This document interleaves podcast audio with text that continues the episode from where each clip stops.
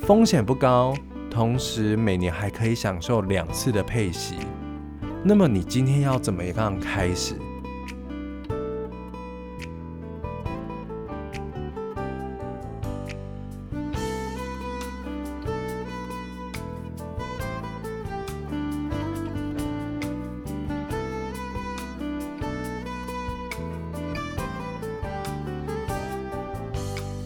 ？Hello，大家好，欢迎各位回到大男孩小声说。今天主要要跟大家聊聊小资族在存股上面有什么地方是需要多去注意以及了解的地方。除了原本能够拿到的固定薪水之外呢，很多人会想要有能够多一点的奖金或者是零用钱可以花费。除了在之前有跟大家提到比较保守的定存之外，是不是还有什么可以当做我们另外一种运用固定薪水的方式？其实从存股开始学投资，应该是一个非常不错的主意。但是小资主到底该怎么存股？一个月只能挤出几千块也可以存吗？那我们下面来跟大家聊聊这个部分。其实台湾目前的股市吸引了许多的年轻朋友，将自己辛苦赚来的薪水投入到股市之中。根据统计，二零二零年新开户人数六十七万人之中，二十岁到三十九岁的族群就占满了百分之六十，这相当高哦。而且在二十到二十九岁的股民的持股库存里面，排行榜前二十名里面。金融股就南瓜了十个其次，哎，其实二十个名次里面有南瓜十个其次，这对于来呃目前来说，呃金融股在年轻人的心目中还是占有一席之地了哈。也许你会想，存股这件事情，如果资金太少，会不会是一个问题呢？其实这个大可放心。零股其实也是可以进行的。自从二零二零年十月二十六号零股盘中交易之后，不论你有多小笔的投资基金，都可以参与存股。就以台湾股市目前约一千七百三十家上市贵公司来看，从一股到一张都可以投资，最便宜的股票到最贵的股票。价位从不到三块钱到三千块钱都有，只要你认为该公司目前的发展方向是你所认同的，就可以买入一股开始存股。换言之，你随时都可以持有任何一家上市贵公司的股票，并且启动累积资产，实现财富自由这件事情。那怎么存呢？要怎么存？接下来我们来回答这个问题。其实目前常见的零股存股方式大致上分为定期定额以及定期定股两种方式。透过这两种方式进行存股的操作，能帮助你实现财富自由这件事哦。那在这条路里面的话，走得更加的稳健。毕竟投资到基本的固定的金额，远比一次投入大量的资金，在风险以及成本上面都要来的小很多。再说明一次，其实定期在投入的固定金额以及股数。比起一次投入大量的资金，在这个风险以及成本的层面上面来讲，都要来的小很多。第一点，我们要来讲讲定期定额。所谓的定期定额，就是选定一个投资标的之后，约定每月投资一个固定金额，这称为定期定额投资。如果说我们今天用零零五零台湾元大五零作为零股定期定额存股的起点，是一个相当不错的投资标的。我会建议你可以每个月执行这个计划，但是前提是你没有时间可以定期管理你的投资标的。零零五零这档 ETF 是一个与大盘联动十分紧密的标的，风险不高，同时每年还可以享受两次的配息。那么你今天要怎么样开始？如果说你今天是利用定期定额，我建议个人可以投入的金额不超过每个月的收入的二分之一。也就是说，如果你今天你的薪水是四万块钱的话，你今天的投入金额就不要超过两万块钱。也就是说，你要选择两万块钱以下。那如果说你今天是家庭的话，则不适合超过每个月收入的三分之一。如果说我今天的新家庭年呃家庭月收入是六万块钱的话，你一个月要低于两万块钱。而且家庭的年终如果说有剩余的资金，我反而会建议说可以在加码投资标的物。如果说，当然，你同时也可以考量将配息部分继续加码投入啦。好，那一定会有人问说，定期定额的出场点，其实虽然存股的目的是为了稳定的领取领取股息，但是如果有其他的考量需要卖出的时候，请务必谨记一件事情：卖掉投资标的的股票价位一定要大于。定期定额存股期间的平均股价，如果说没有按照此这个关键来执行的话，就会发生亏损的情况。下面要讲到定期定额的优缺点。优点的话，第一点可以有纪律性的累积资产，因为在固定的时间投入固定的资金，资产资产累积的状况都比较有纪律。也比较有规律，我相信有很多人都喜欢有规律的进账。那第二点的话，一般投资人都可以投资。目前大部分的券商都有开放零股定期定额的投资。如果每个月最低可以两千元投资，呃，例如说每个月最低可以两千元的投资零股的这样子一个方式，长期的报酬率其实也不错。这是第三点。如果说今天选对绩优股的话，透过长期投入，在股息上面的报酬会优于定存，会优于定存。但是这是要在长期的观望之下所造成的呃一些投资报酬率。那缺点的话会有以下四点。第一点的话，如果说我今天挑错投资标的物的时候，很容易发生严重的亏损。我今天选错个股。可能我今天股息没有赚到，还配到了，还倒赔了价差。而且第二点，不适合短线的操作，必须长期投资，利用持续投入和股息的重复投入，那我扩大本金，未来才能领取丰厚的股息。第三点，资金运用的有效性受到限制。由于定期定额需要长期的投入才能见到才能见到绩效啦，所以无法短期的获利。这个在前面也有讲到，不适合短线的操作嘛。那反映出来就是你没有办法短期的获利，或者是说你随时都想要转换标的，这比较没有办法。那第四点的话，就是投资标的因为各券商的系统规划不同而受到限制。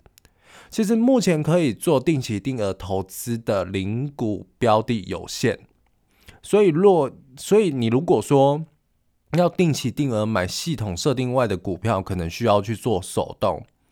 严格来说，如果说我今天想要透过定期定额操作有超水准的一个报酬率的话，那我一定要建议你以下三三点：第一点，选择有稳定收益。每年有股息配发收益的公司。第二点的话，可以注意这间公司的发展，选择较有题材性的一个发展性公司，或者是说该公司的产业当中属于高市占率的龙头股。高市占率要很清楚，是高市占率的龙头股，以及全球市值大型的公司。那第三点的话。选择联动台湾股市市价的指数基金，例如零零五零，那其实就是最轻松的存股标的物。接下来的话会讲到第二个方式，定期定股。所谓的定期定股，就是选定一个标的物后，约定每个月固定一个日期购入固定的股数，这称为定期定股投资。如果说同样以零零五零作为零股定期定股的标的来存股，建议你可以从薪水中提拨出百分之。五十或者是三分之一的资金来用作存股的投资。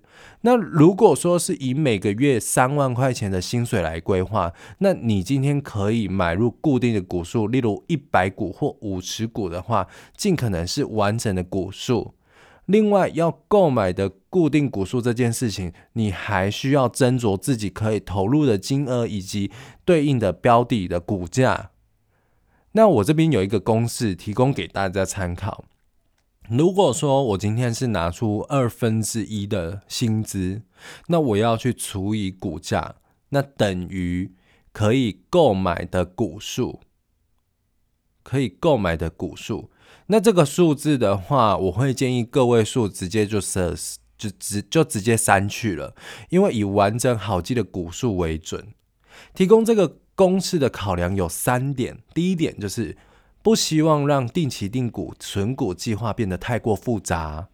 另外一股呃，另外一点的话，就是希望你保留一点资金在自己身上，以因应股价在上涨时扣款使用。此外，还有一个重点。还有一个很重要的原因，就是你可以透过观察每月扣款金额来决定停利出场点。这一点的话，等一下会做补充。其实定期定股以及定期定额最大的差异在于说，定期定股是锁定一个固定的股数进行存股的投资。所以，当股价成长，相对投资所需的准所需要的准备金啦，也会随着股价增长而变高。那今天如果说是定期定额的投资法，则是锁定一个投资固呃锁定一个固定的投资金额，在准备金上面会比较宽松以及余裕。好，两者增加的股数的方式大不相同，当然，最终资产的累积的结果也会有很大的差异。那我如果说我们今天是以呃定期定股的操作方式来讲的话，会有哪一些优点？这边来跟大家聊一下。第一点，如果完成长期存股的计划，资产可以快速成长获利。什么意思？在与相同标的的相较之下，其实这两种方式在存股的计划的角度来说，最大的差异就是说，定期定股、定期定股的总资产累积比较高。如果说我们今天以台积电近五年的绩效来讲的话，虽然定期定股需要投需要多投入的资金。已经快接近百分之八十至九十了，那最后定期定股总资产一定会高于定期定额，将近百分之六十五至七十，这是相当高的哦。第二点的话，第二个优点就是资金资金运用比定期定额有效率，因为定期定额是每月扣固定的款项。